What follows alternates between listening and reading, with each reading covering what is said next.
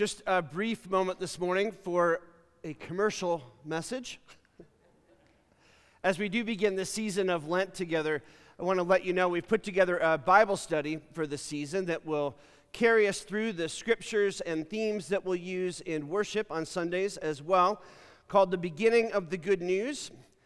And this is available in print around, although I know a number of them got snapped up already on Wednesday and this morning. It's also available in a PDF online.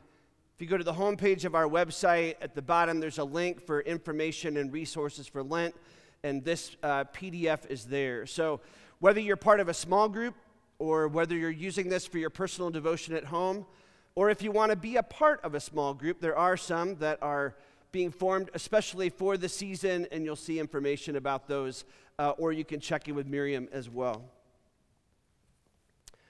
If that title of our series sounds familiar, hopefully it's because you've done your homework.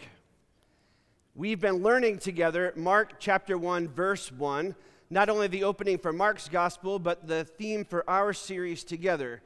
Let's try that again this morning. The beginning of the good news of Jesus Christ, the Son of God. Yeah. And so each week we will turn to Mark's gospel and see what the good news is for us. And this morning we turn to chapter 7, starting in verse 34. Listen to God's word for us today. From there, Jesus set out and went away to the region of Tyre.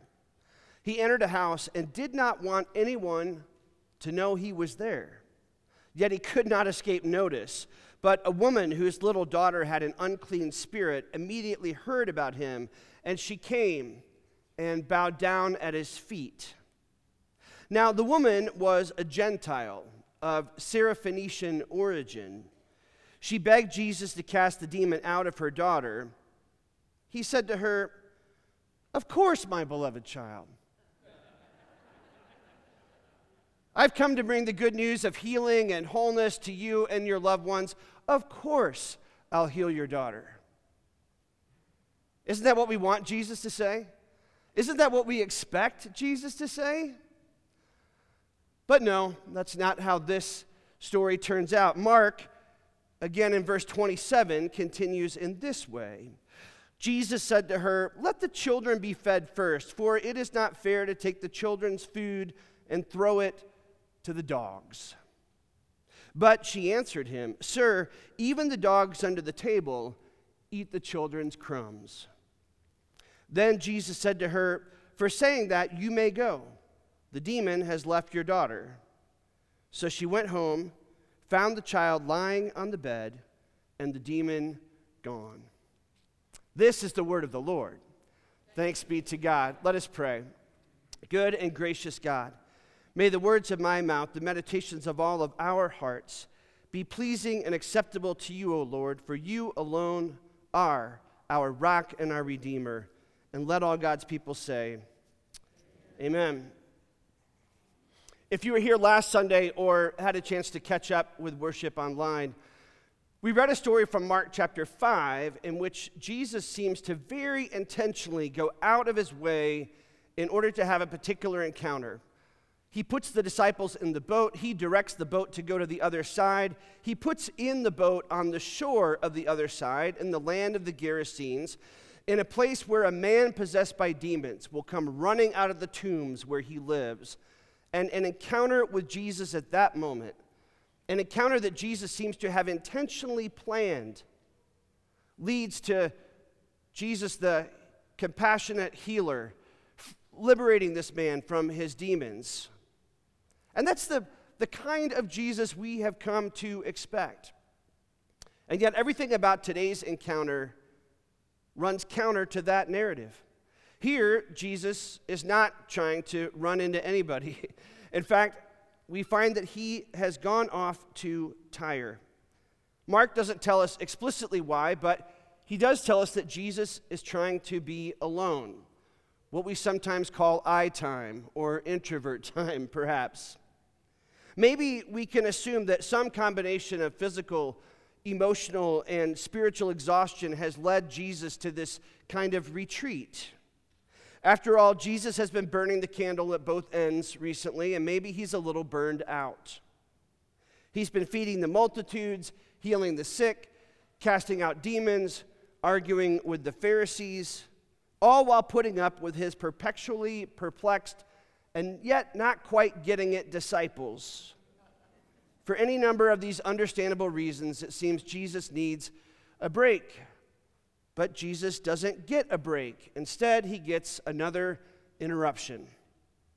This time from an unexpected and uninvited guest. And aren't those always your favorite kind? You're at home minding your own business, and an unexpected and uninvited guest shows up. This guest, a woman, barges into the house where Jesus is staying bows down at his feet, and begs him to cast a demon out of her daughter. And this, as I alluded to earlier, is where the story takes a dramatic turn.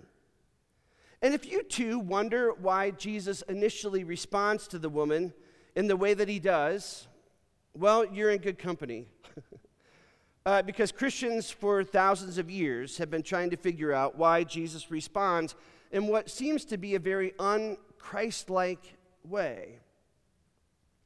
Now, some have suggested over the years that perhaps Jesus is testing her, testing her faith. Maybe it's a kind of rabbinic technique for testing her faith. And that's possible, though to me it seems unlikely, because as we read through the entire Gospel of Mark, we don't see a precedent for this. We don't see any other place where Jesus uses a, a kind of technique to test someone's faith. That doesn't seem like that's necessarily what's happening. Jesus may be initially responding to her in a way that seems dismissive and rude, but perhaps he's conveying commonly held perspectives of his culture. His reference to the woman and her daughter as dogs seems harsh to us, and it may be a harsh comment, but the truth is, we don't know how these references would have been heard by her or in Jesus' day. Remember, we're reading scripture in a different language from the perspective of a different culture, 2,000 years later and half a world away. And so we should always be a little cautious or careful that the assumptions we bring to the text from our perspective aren't necessarily the same kinds of assumptions that were held by those then. And yet, perhaps any number of these reasons, perhaps Jesus cultural lenses, or even his fatigue and dismissiveness, could say something to us about Jesus as both fully human as well as fully divine. That's a mystery that we'll never fully understand because we are only human after all. And so, yes, Jesus is fully divine. We believe that as Christians, but also fully human. And what does that humanness of Jesus look like? Well, the author of Hebrews, later in the New Testament, reminds us that in Jesus we have a high priest who's able to sympathize with our weaknesses, who in every respect was tested as we are. And maybe some of this emotional space that Jesus is in, some of his lenses are part of that weakness or testing. Yet the author of Hebrews goes on to say Jesus was without sin. And that understanding of Jesus' life often provokes us to wonder well, then could Jesus have been angry or rude? Are those things a sin or not? And those are interesting questions to wrestle with. Your Bible study for this week in our series will invite you to wrestle with some of those questions. Is it a sin to hold perspectives based on cultural norms or assumptions? Is it a sin even when those norms or assumptions become challenged? by someone else, if they're broadened, if they're made more inclusive, or as we often say around here at First Pres, are more open and welcoming. Well, whatever the reasons for Jesus' initial response, as interesting or even as meaningful as that reasoning may be, I'm going to invite us this morning not to linger there too long because Mark moves us quickly from that moment onto the woman's response and then the final result of her encounter with Jesus. And I want to take that part of the journey with you this morning, too. Notice that Mark, who is so often both concise and precise in his writing, in the shortest of the four Gospels, seems to go out of his way in this story to include a few extra details. Jesus, we're told, is in Tyre, which is a region of the Gentiles. And yet, Mark goes out of his way to tell us that this woman is a Gentile. He wants to reinforce or double down the reality that she is different than Jesus. And then he goes on to tell us that she is Syrophoenician, which means she's from the town of Phoenicia in the region of Syria. And scholars tell us that may tell us something about her social class. She may have been an upper class citizen, being from that town.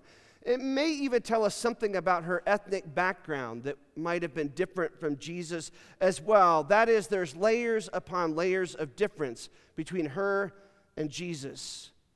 And further highlighting that difference, she comes as an unaccompanied woman in the presence of who we assume is an unaccompanied man. We're not told that Jesus has his disciples with him. And for her, an unaccompanied and uninvited woman to approach a man on his own, that would have broken every social taboo in their culture. And so, again and again, Mark is setting the scene in what seems like this dramatic contrast between Jesus and the woman who has come into his presence.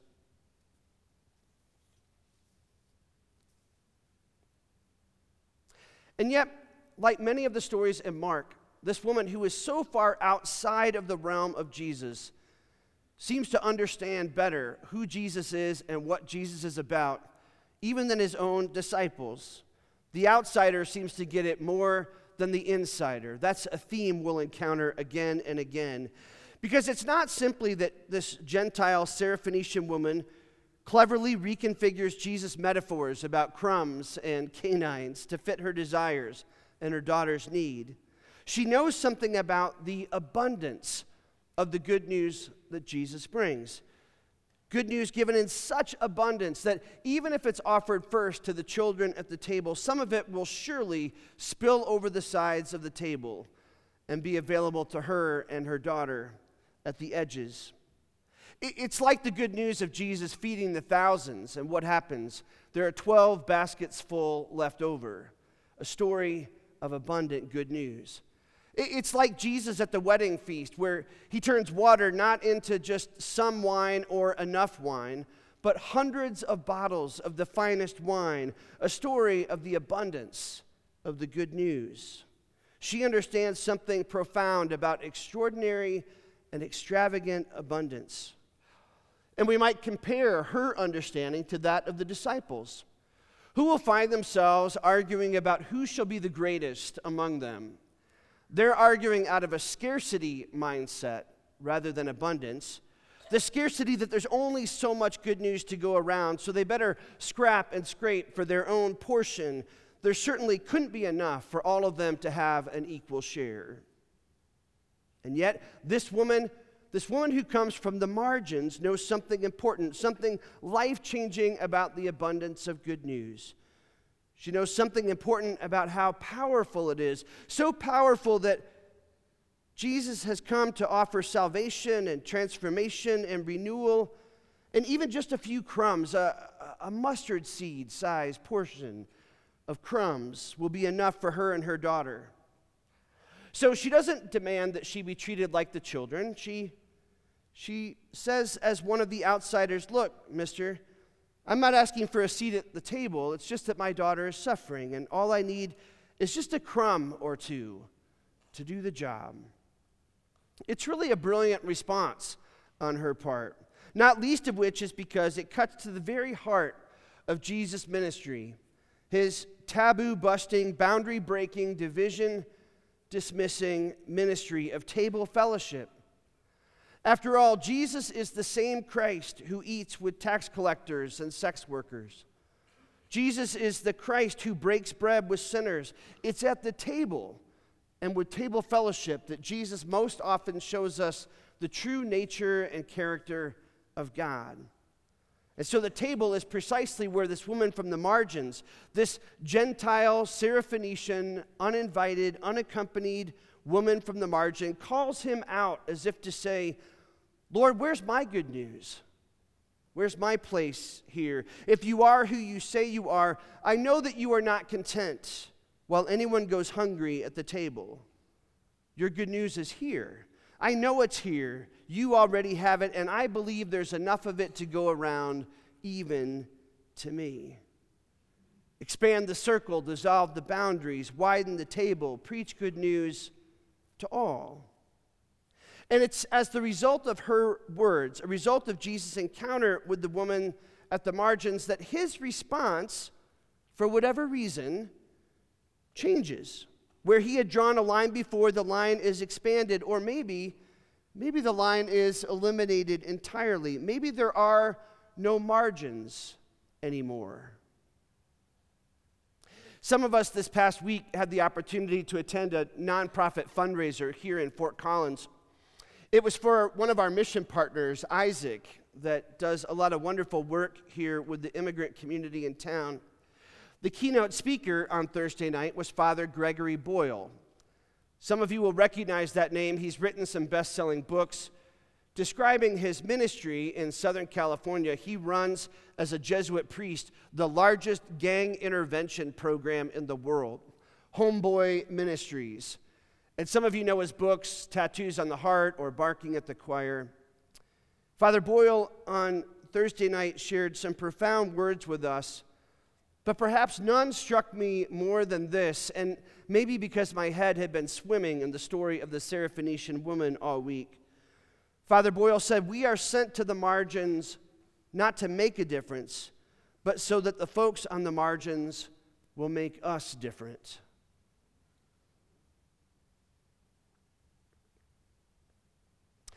This year, during the season of Lent, we're going to invite all of you to participate together in a project, uh, a kind of prayer project, where each week in worship, I'll give you a prompt of someone or something that you might be praying for or that is on your heart.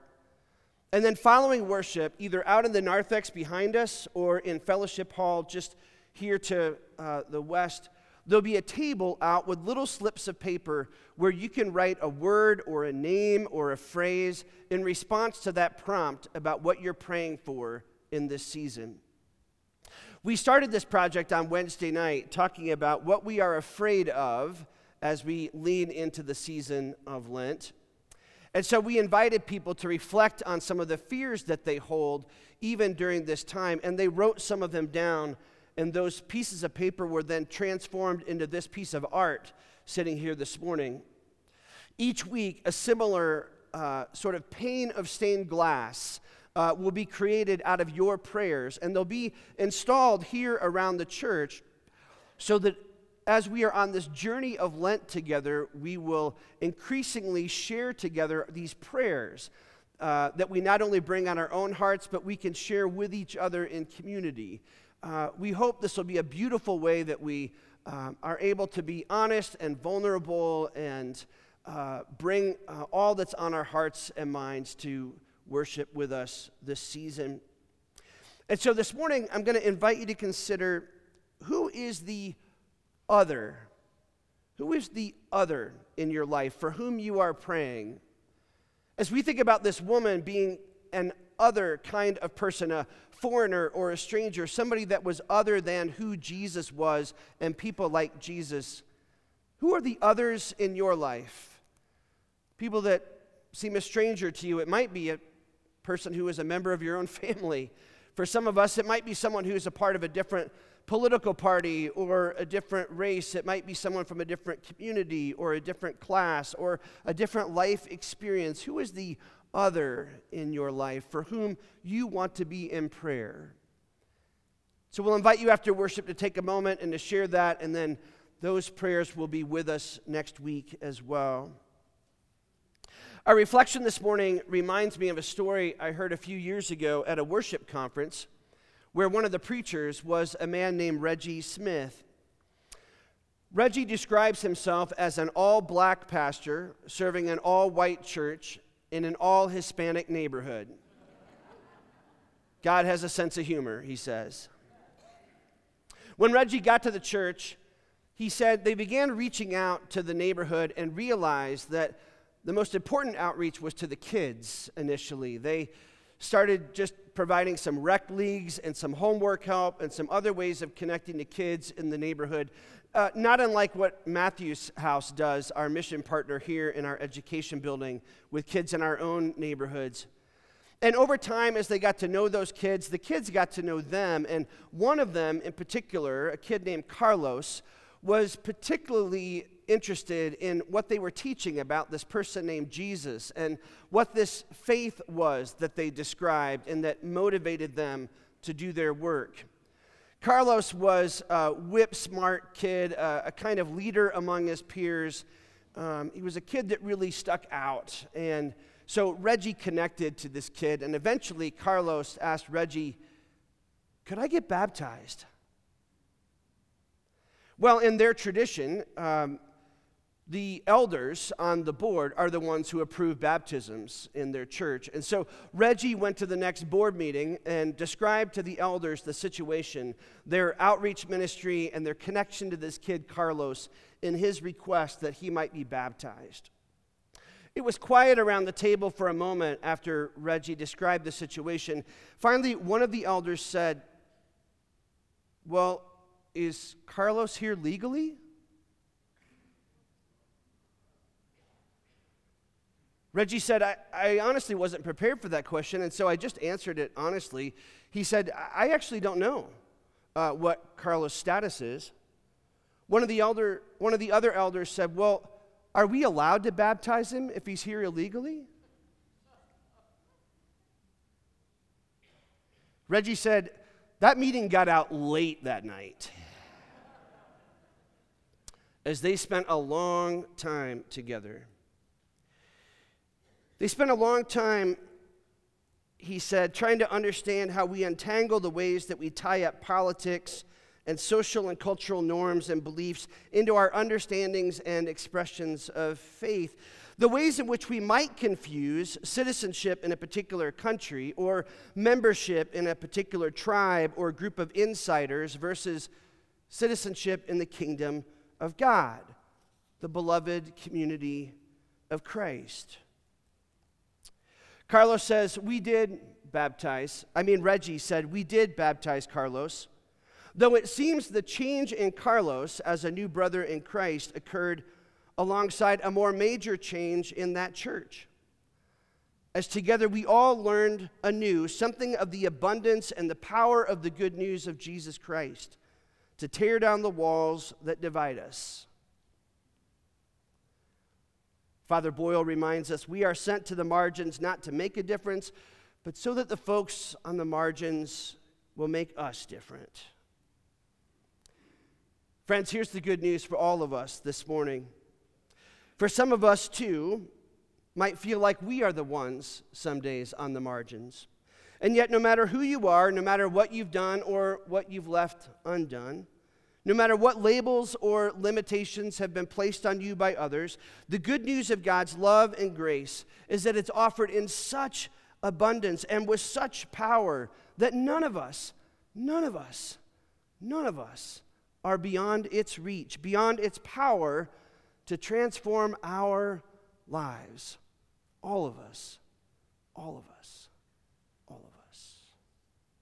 For no matter what demons we face within us, or our loved ones, or that we encounter in others along our way, we together stand firm on the hope of the gospel, the good news that Jesus ultimately brings healing and wholeness for us all. Amen.